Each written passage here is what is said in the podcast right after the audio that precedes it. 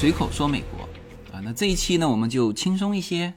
前几天我在我们的会员群里面推荐了一部美剧啊，英文是叫 Godless， 中文直接翻译过来就是无神啊。这是一部总共只有7集的，按照美剧的说法叫迷你剧。我看有的地方写出这个无神的第一季哈，但是我觉得基本上这个故事是通过这7集就直接就讲完了。因为我偶尔会给大家在群里面推荐一些美剧嘛，然后就直接贴一张海报出来，也没有过多的去介绍它，其实就是大家有时间就去看就行了。然后呢就有人问说这是一部西部片吗？是的，这是西部片，而且这是一部非常典型的西部片。然后呢我们这一期就聊一下在所有电影的类型当中出现的一类影片。那么这一类影片呢就是特指美国的某个时期的某种风格的影片。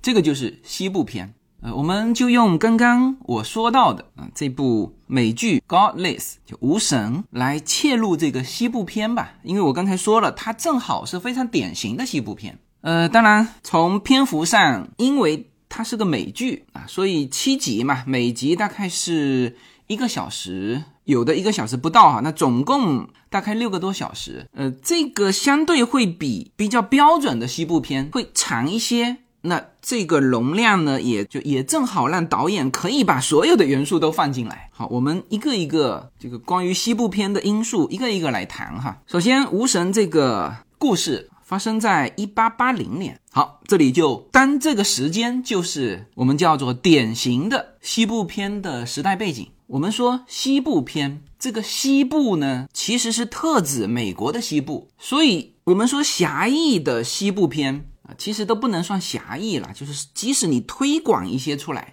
也都还是在美国的西部。因为绝大多数的西部片它的时间和地点都在那个范围之内。什么时间呢？就是19世纪，或者再说具体一点是19世纪的后半段，1850年到1900年之间，基本上是就是美国南北战争之后，这个美国民众从东海岸向西扩展的这个历史时间段。当然有一些也会稍微提早，在南北战争之前啊，就是美国的西进运动啊，这段时间也被后来称之为叫镀金时代。美国政府鼓励民众向西移民，我们说的西部大开发、西部拓荒，包括现在说到的这个牛仔精神里面的开拓精神等等等等，其实是伴随着整个的西进运动。然后在这个过程当中在美国的西部其实就是我们常常去的丰碑谷这一带，你看无数的美国西部片的背景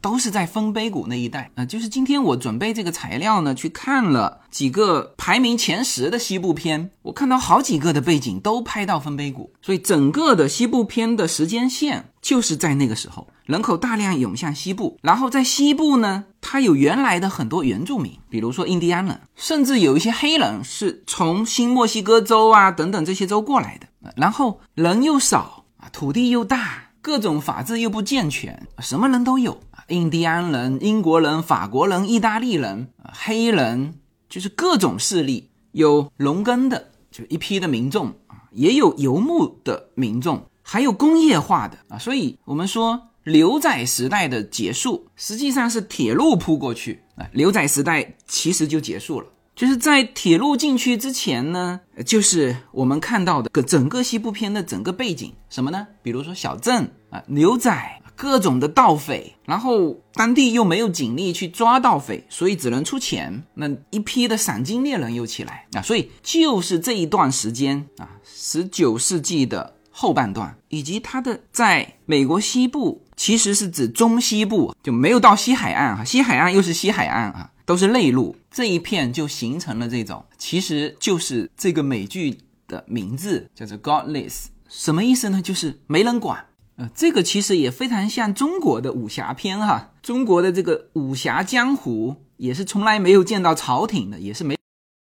好，那这里就把西部片的2个因素都展现出来了。第一就是时间的这个维度所以我们所谓的西部片大家看到的永远是19世纪的那个穿着，永远是左轮手枪，你不会在那种经典的西部片里面看到冲锋枪啊，这个时代背景不对，所以这些东西没有，是吧？然后地点基本上是漫天黄沙，你不会在这个经典的西部片里面看到什么，比如说看到大海，因为它那个时候还没有到达这个西海岸啊，甚至在这部《无神》里面哈，有一个我觉得蛮感动的一个桥段哈，就是这个主人公的哥哥给他写了一封信，他不识字嘛，放在手里放了十几年，等到他学了这个文字，看懂他哥哥给他写的信的时候，他哥哥说他到了加州，他说我从来没有看过这么宽广的大海，也从来没有见过像马这么大的鱼。我看他读那封信的时候，那个旁边的印第安的小朋友眼睛都亮了。所以你在西部片里面看到的整个的场景，永远是没有什么植被的光秃秃的那种山，新墨西哥州犹他州的这种地形哈，分卑谷的那个地形，然后马匹、铁路、牛仔帽、左轮手枪，所有的故事都构筑在这个背景之上。好，那这个是时间跟地理位置。好，再来肯定有英雄人物，然后当然这个英雄人物是随着时代的变化不断在改变啊，比如最早基本上都是以白人作为英雄形象，以这个印第安人作为反派，那这个基本上都是1930几年1950几年可能就已经不怎么拍印第安人作为反派了。然后到了其实西部片是在七八十年代有一个断档，因为它太有局限性了，时间是那个时间，地点必须是那个地点，就整个题材被从30年代到50年代不断的翻拍之后，大家就不看这种片了，所以七八十年代有一个断档，然后到了90年代那部大家非常熟悉的叫《与狼共舞》，这个时候你会发现，当然主人公还是白人，但是呢这个印第安人从原来的反派变成了至少是英雄这边的阵营，变成了正面人物，这就是时代的氛围。然后到了这一部无神的时候，你会发现真正的英雄是谁，都不是那些什么警长啊，以前很多西部片这个主人公是警长，就是在无神里面所有的男性角色反面人物这一批哈，就是抢银行的盗匪，这个一大帮穷凶极恶的那肯定全是白人。现在这个时代背景是不可能在这一批盗匪是满盘大的三四十人，里面我没有看到黑人或者是印第安人的，甚至是亚裔的面孔啊，全是白人清一色的。然后呢就是正面这一边的英雄，虽然说有几个主人公哈，包括我刚才说的那个毒性的那位，但是最后你会发现就是最后一集，这也是为什么这部剧我说值得推荐，因为西部片太多了，但这部片呢还是值得推荐，它有一个就最后这一下的反转呢，看的还是非常爽的。这片里面的英雄是谁呢？是那一群弱小平时连枪都没摸过的所有人都认为是任人宰割的妇女所以这个西部片它是不断的这个正面人物主角在不断的变化，它塑造不同的英雄。你像这几年有拍的那个被解放的江歌那也是一部很典型的西部片哈那个就是黑人是主角。好，这个是这个英雄人物，或者说正面人物跟反面人物吧，基本上都需要，因为它是动作片嘛，那都需要这种叫激烈的对抗。这些是主要构筑西部片的一些元素。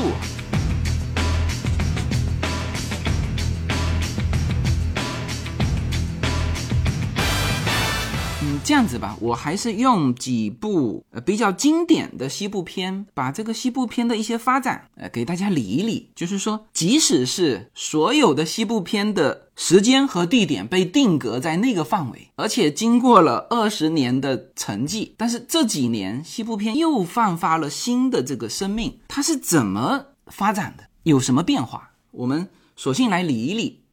西部片是第一部我们看到的资料是1903年的火车大劫案，这个片就我看到的感觉还是默片就是从无声电影开始就有西部片了。然后第一部就是让大家定义说这种类型就叫西部片的是1939年的一个片子，有的中文把它翻译成叫关山飞渡，有的是把它翻译成叫一马车，因为这是第一部嘛，是构筑整个西部片所有元素的，比如时间、地点，对吧？刚才说了，就是这部一马车，拍摄背景就是丰碑谷，然后这个马匹马车，然后是白人英雄和这个反派的印第安人作战的这个故事情节。那么这个是叫树立西部片风格的一部经典之作，1939年的。然后到了1950年代到60年代是西部片拍摄的一个高峰。就在这20年里，其实西部片的内涵，它时间不能变，地点不能变，但是呢很多内核一直在变。我们来看一下它有哪些变化。刚才说了，这个一马车呢是构筑了西部片的整个大框架，几个重要的元素。到了1952年有一片中文翻译过来叫正午 High Noon， 这片里面开始加入什么元素呢？加入大家非常熟悉的小镇。我们看到非常多的西部片它必须要有一个小镇，对，从这一片开始，小镇、英雄和民众之间的关系。其实正午主要是拍这个啊，然后呢它不完全是这种外景的这种打斗，它加入了很多文戏，就是它有很深刻的故事情节和反映心理的很多戏。那么这一片就是说的一个警长，他本来最后一天都退休了，但是呢他之前抓过的一个罪犯保释出来，带了一帮人来找他。他本来可以走的，但是他觉得因为最后一天嘛，这一天还没有上班结束嘛，他要对抗这一帮人，然后找了小镇所有的人，没有人愿意帮他去对抗这些歹徒，最后是他一个人，这就是个人英雄主义嘛，把这群歹徒给灭了，然后他把警徽扔在这个小镇的地上。好，那这里面内核就出来了，也就是这一片开始，这个西部片呢不断的添加很多的内核进去。那这一片的内核是什么呢？这一片的内核就是里面的对白哈。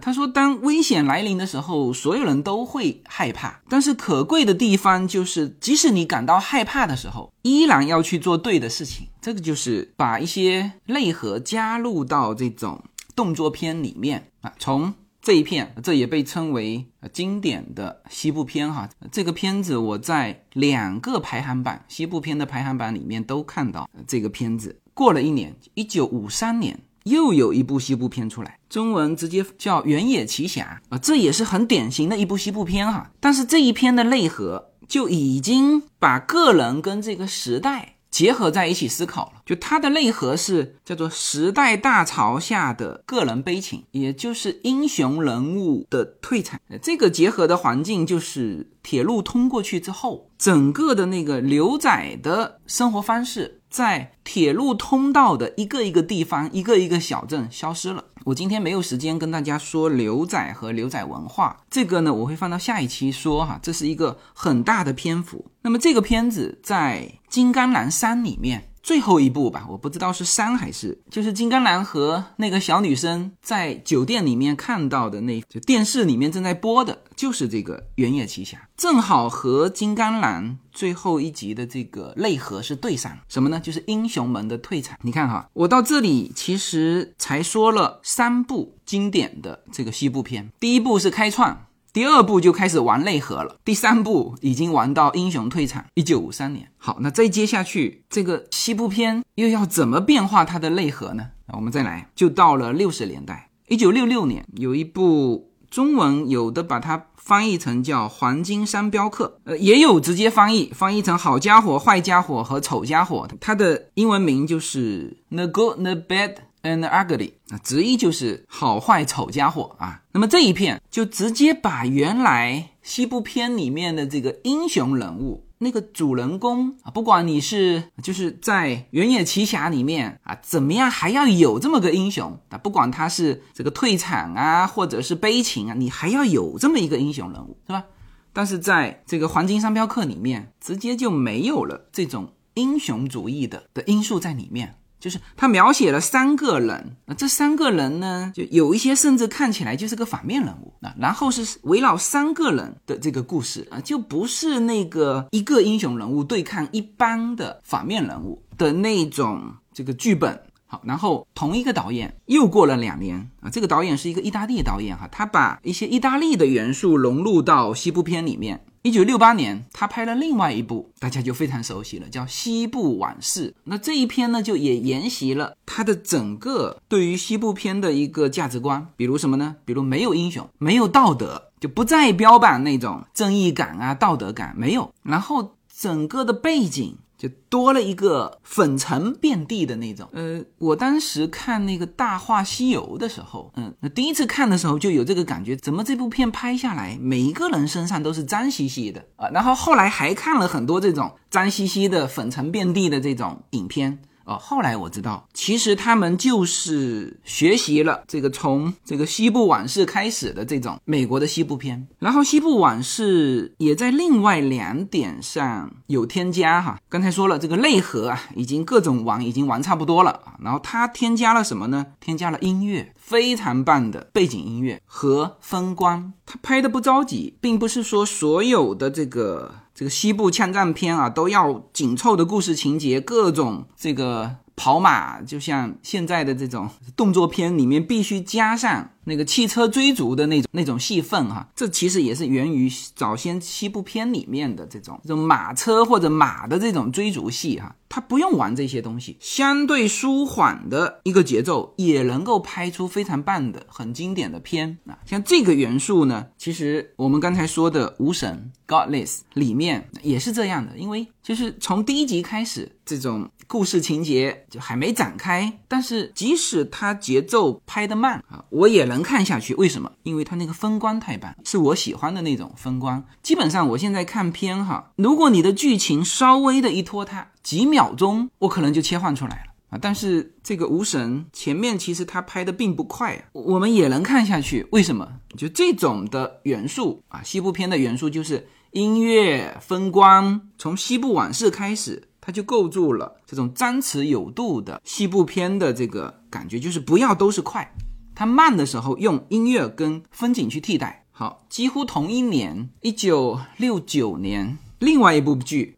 直译过来就是布奇卡西迪和圣丹斯王子，然后中文有的把它翻译成叫虎豹小霸王啊，其实说的是两个人。这个开始呢就添加了什么？添加了喜剧元素。所以我们现在看到的蛮多的西部片总有那么一个角色担当了这种叫搞笑担当。那这种的风格是从这一部虎豹小霸王开始的，搞笑浪漫啊，又有个人自由主义。就是这个时候的主人公，或者说这一片里面的主人公吧，基本上那个什么正义啊甚至英雄啊跟他都没关系了啊，他出去搞事情只为了钱啊，然后又被别人打得东躲西藏那种亡命天涯那种啊，就是半点没有可以跟英雄挂钩的东西。包括他的结尾也是他们都跑到中美洲了，在玻利维亚好像被一群警察围殴，最后的镜头就定格在他们冲出去那一下。好，那这个就是叫做50-60年代就西部片到达顶峰的这种阶段。你看所有东西都被玩过了，内核意义英雄的退场甚至牛仔的退场喜剧全部被玩过了。所以70年代到80年代西部片整个就像这种类型就和新的时代说告别一样。20年之后90年代有一部西部剧狂扫11项奥斯卡，就是那部《与狼共舞》。《与狼共舞》的那个男主角就是黄石的那个男主角哈。好，那这里大家就会问，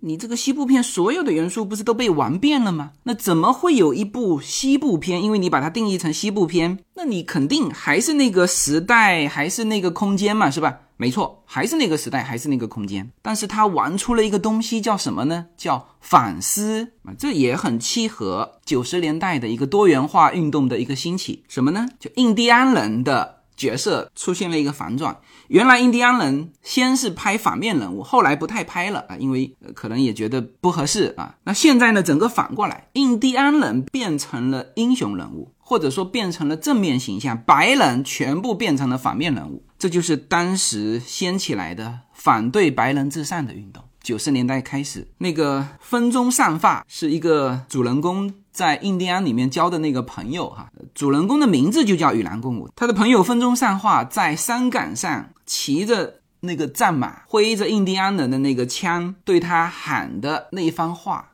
几乎但凡你看到什么经典的西部片都要把那一段话给原声放出来，因为确实让人很感动啊。所以与狼共舞是从90年代开始又开创了西部片啊，所以我们现在还能看得到各种翻拍的不同新的这个西部片，所以我们也才能够看到这一部我介绍的这个无神啊，这个从电影到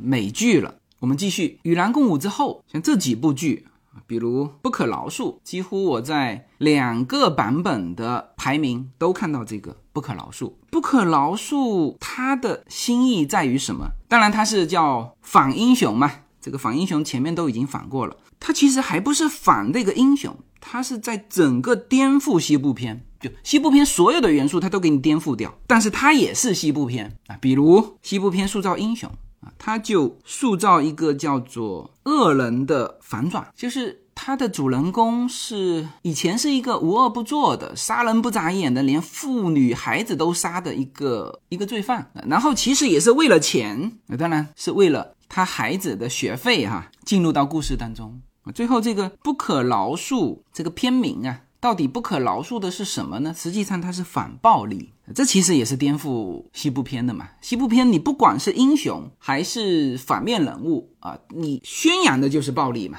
是吧？左轮枪 0.5 秒把对方爆头，就你本身就是个枪战片，但是呢不可饶恕是反暴力，叫做暴力的反噬。还有现在一些翻拍的片，比如这个叫决战有马镇，那其实是翻拍1957年的一个片，但是它翻拍的非常好，然后它内核又玩的就是又有变化。它的那个主人公其实是2个主人公，其中那个就我们说最正面的英雄的那个，实际上他不是英雄，他是很平庸的，但是呢为了实现他和儿子的承诺，他做了勇敢的事情。最后塑造的是平庸的人也有高贵的人格。还有包括近些年的，你看2016年就是小李子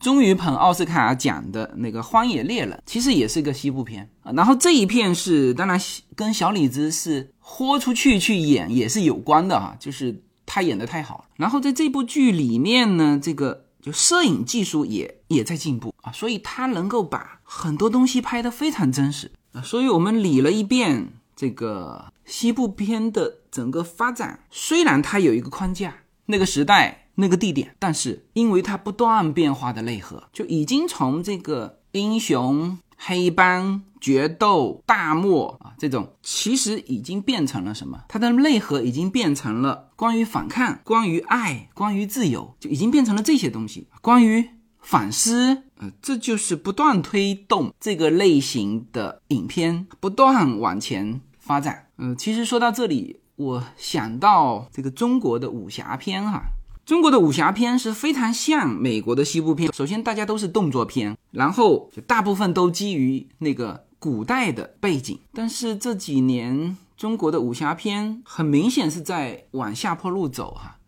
西部片也沉寂了20年，那有没有可能这个中国的武侠片也在沉寂一段时间之后有一部甚至我们希望说能够在世界上赢得大奖的中国武侠片？那你如果要有这种成绩，那么你就要变化，就像这个西部片里面的，它的内核不断的要在变化。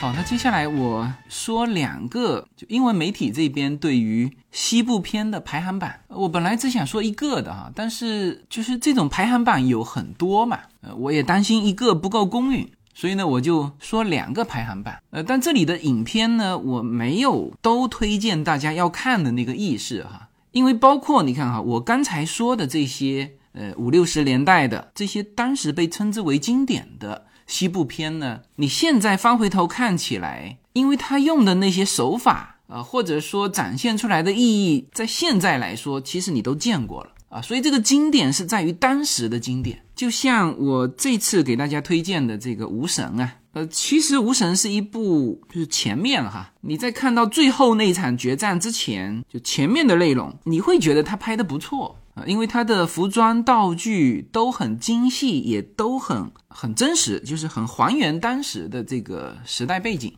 风光也拍得很好，演员也很棒哈。但是就在这个最后这一场决战之前的话，它充其量只能称之为叫做一部传统的西部片。但是就是最后这个决战，刚才说了，最后的英雄是属于那一群原来被人认为是任意欺凌屠杀的弱者，当他们拿起枪之后居然反转了整个的局势，最后看得特别爽。那当然这个是一个突破哈，因为以前在所有的西部片里面最早是没有女性的，后来女性出现最多只是配角，但是在这个无神里面啊，这个女性的定位被突破了，所以也算是反映当下的这种社会情绪和需求。我们来先看这个排行榜哈，再次强调哈，这个排行榜上的片呢没有全部推荐大家去看的意思哈，但是你如果看过，你可以稍微核对一下，看看这个片是不是值得在这个西部片的排行榜里面，或者你还有看过什么不错的西部片也可以写在评论下面哈。来，我们来看这个榜，排名第10位，这个英文名叫 3:10 to Yuma， 直译过来就是3:10到优马啊。这片就是刚才说的决战尤马镇。这片是2007年拍的啊，它是翻拍了1957年的。但是57年的那一片我没有看到进入排行榜啊，反而是这部翻拍的进入这个排行榜。这是第10名。第9名，这片可能大家看过啊，英文名是 The Magnificent Seven， 很多中文是直接把它翻译成七勇士哈。是的，这一片也是翻拍的，翻拍日本的七武士，1960年，这片是排在第9位，第8位，直译过来叫做一大把美元这个名字哈 A Fistful of Dollars， 1964年拍的，其实就是另外一个中文翻译叫做荒野大镖客啊，这个名字可能大家有听过。好，再来啊，这个是第8啊，再来第7啊，就是刚才说过的正午，1952年的。第6，这一片中文直接翻译过来叫做日落黄沙，英文是 The Wild Bunch， 直译是这个狂野的一群啊，但是中文我有看到是日落黄沙。第5就是刚才说到的1969年拍的，中文是叫虎豹小霸王，英文就是那两个人的名字啊。这个是第5啊，这个是新片，2012年的被解救的江哥。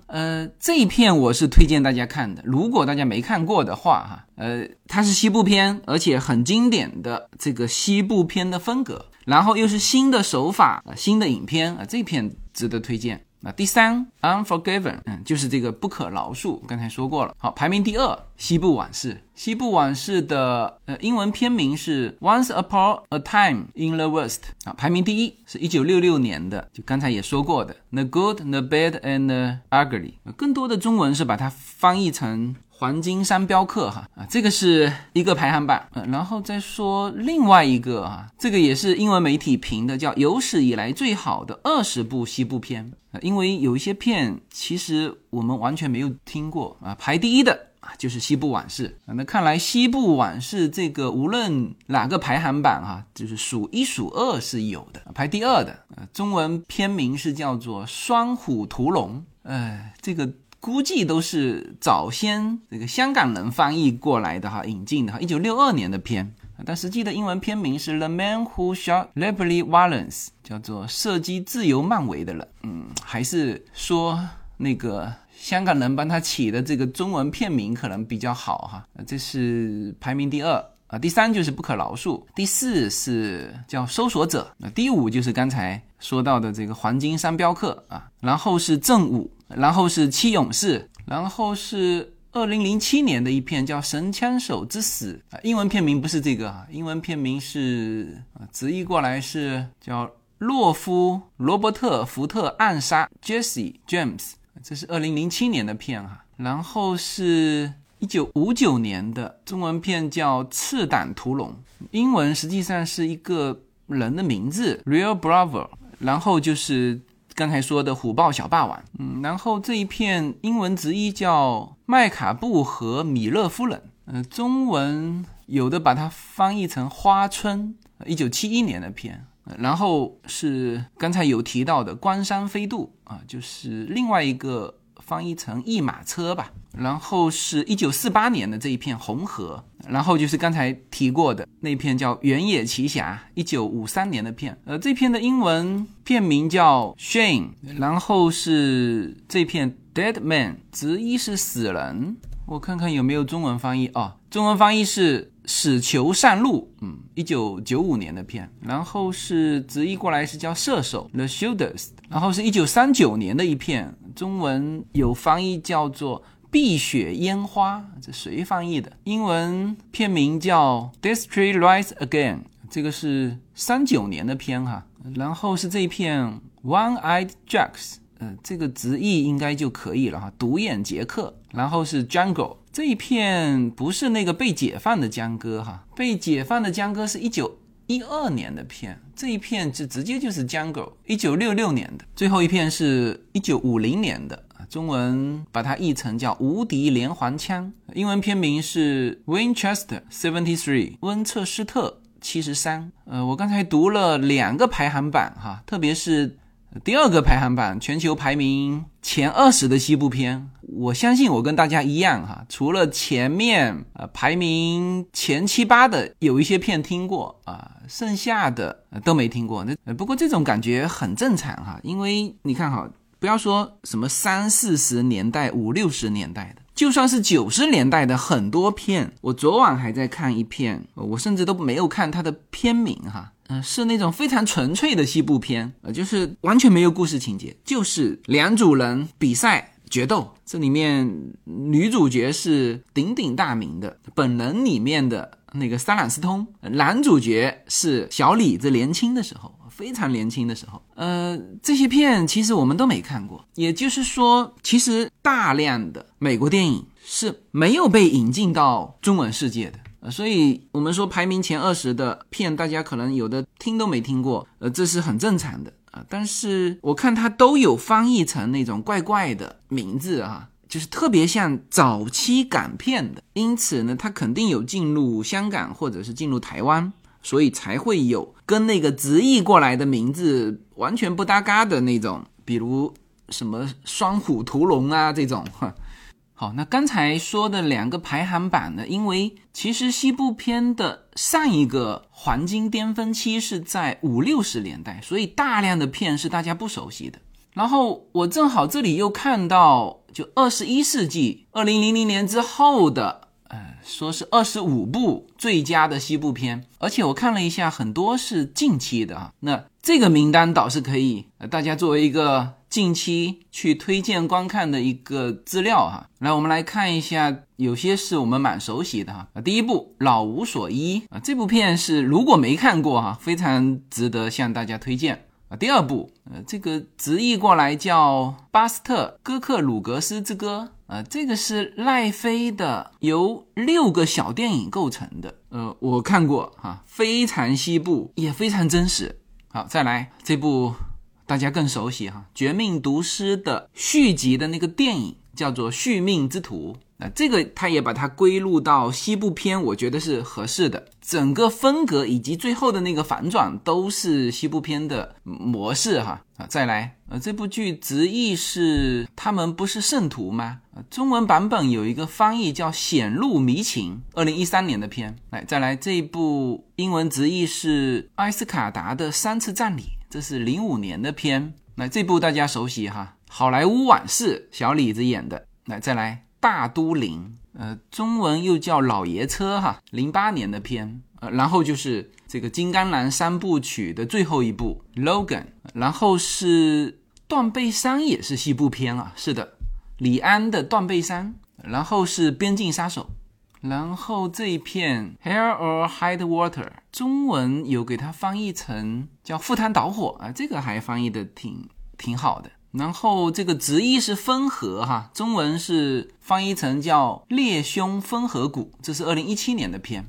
然后这一部神枪手之死那这个实际上是翻拍前面的，我刚才在排名20的里面有这部哈。然后这部2000年的中文是板票劲爆点，可能也会被翻译成枪之道哈，因为直译就是枪之道 The Way of the Gun。然后是这一部07年的中文还翻译的不错啊，叫魂归三七骨，直译其实也不错啊，将我的心埋在受伤的膝盖处Bury my heart at wounded lead。 好，那这一部刚才说了叫荒野猎人，小李子分影帝之作。那下面一部刚才也说了，被解放的江歌啊，然后是八恶人啊，这一部也很值得推荐啊，昆汀的。然后是 The Missing 失踪者，我看看中文也翻译成千里追踪。还有这片2013年的逃出熔炉 Out of the Furnace。 然后是 The Power of the Dog， 中文是翻译成犬之力 Crazy Heart 疯狂的心，对，中文就是这个直译。然后是墨西哥往事，然后是这片2015年的，就是疯狂的麦克斯狂暴之路。然后是莎士比尔，莎士比尔两部昆汀的啊，都应该是被认定是西部片啊，虽然它发生的这个场景可能并不是那么纯粹啊，但是它属于西部片啊，复仇的。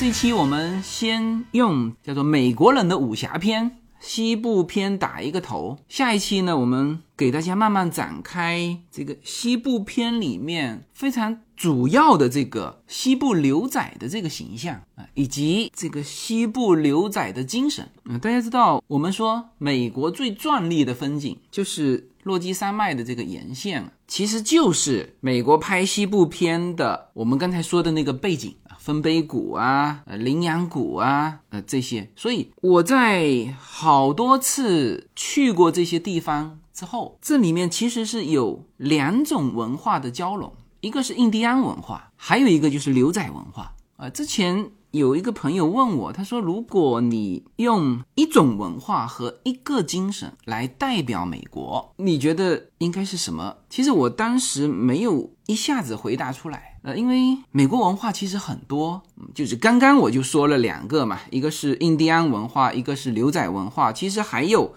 进入近代之后的嬉皮士运动啊，包括现在的这种跟科技交融的这种科幻概念的文化。你像那部星球大战，就一部，当然它是系列影片哈，就是这个系列都可以在美国形成一个，应该说现在还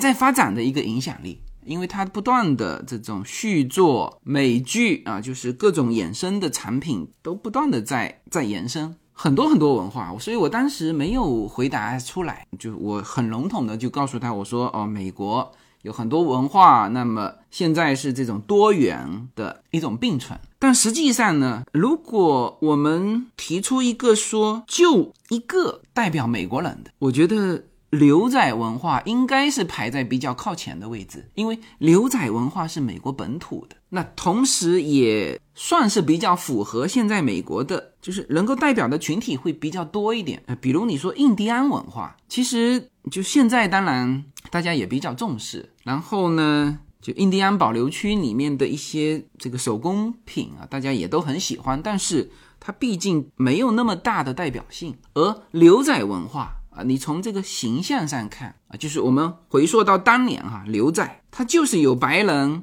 有黑人、有印第安人，都曾经当过牛仔啊。然后比如说牛仔文化衍生出来的这种服装，最出名的就是牛仔裤嘛。但实际上大家对于牛仔的整个的穿着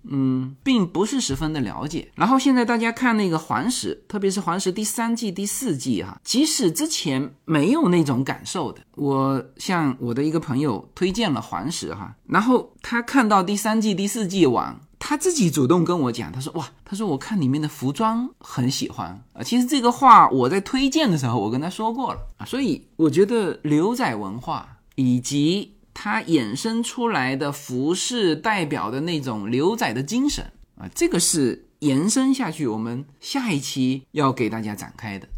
然后牛仔文化在影片里面啊，甚至小说很多西部小说我们看到的很多电影，其实这个剧本是放了20-30年，很多都是以西部的小说作为这个基础改编，所以西部文学和影片，那么西部片是其中一块，关于牛仔文化的。然后我们说到的就最能代表美国精神的，我觉得说牛仔文化衍生出来的这种精神，这是什么样的一种内核呢？在美国文化当中啊，牛仔是具有自己选择命运的自由，所以这个西部片里面的无论是拯救小镇的英雄，还是这个英雄退场的那种悲情，或者是就是也称不上英雄，刚才说的那个好家伙坏家伙那个片里面的，或者是那种搞笑的片里面，不管是怎么样，他们都有鲜明的个性特征，都张扬着那种拓荒者的精神气质，就是个人自由主义。那么这个就是美国精神的内核，所以牛仔是也彰显了美国的个人主义精神，然后他又是西进运动的典型代表，勇敢而孤独，在这个荒凉的西部上是独来独往，为自己思考，为自己决策。那么这个就是美国个人主义最充分的张扬。所以如果我们说美国精神的内核，当然还是有很多层次哈。我觉得牛仔文化和牛仔的精神是可以排在比较靠前的位置。那么这个就是我们下一期要展开的内容。好，那这期就到这里，谢谢大家。